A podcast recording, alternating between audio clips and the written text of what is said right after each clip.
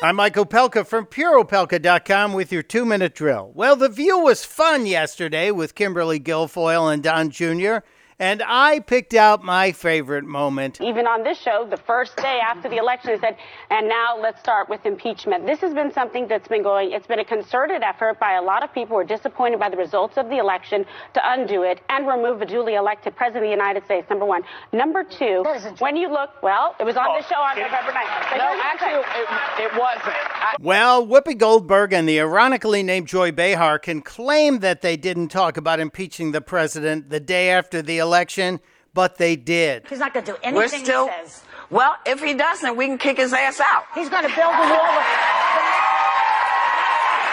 You know, there is such a thing called impeachment.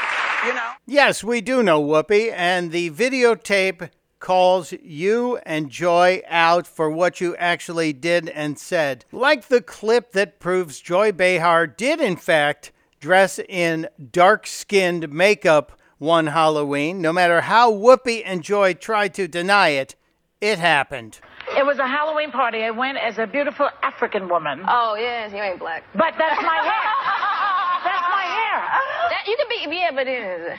So, so the whole point of Why it are is you that curly upset with hair me is now? coming back. I thought that was. I thought That is me. Did you have tanning lotion on? A Joy? little, I had mo- makeup that was a little bit darker than my Uh-huh. skin. Even your co host wasn't a buying it. Raven Simone, the Cosby kid, saying, uh huh, uh huh.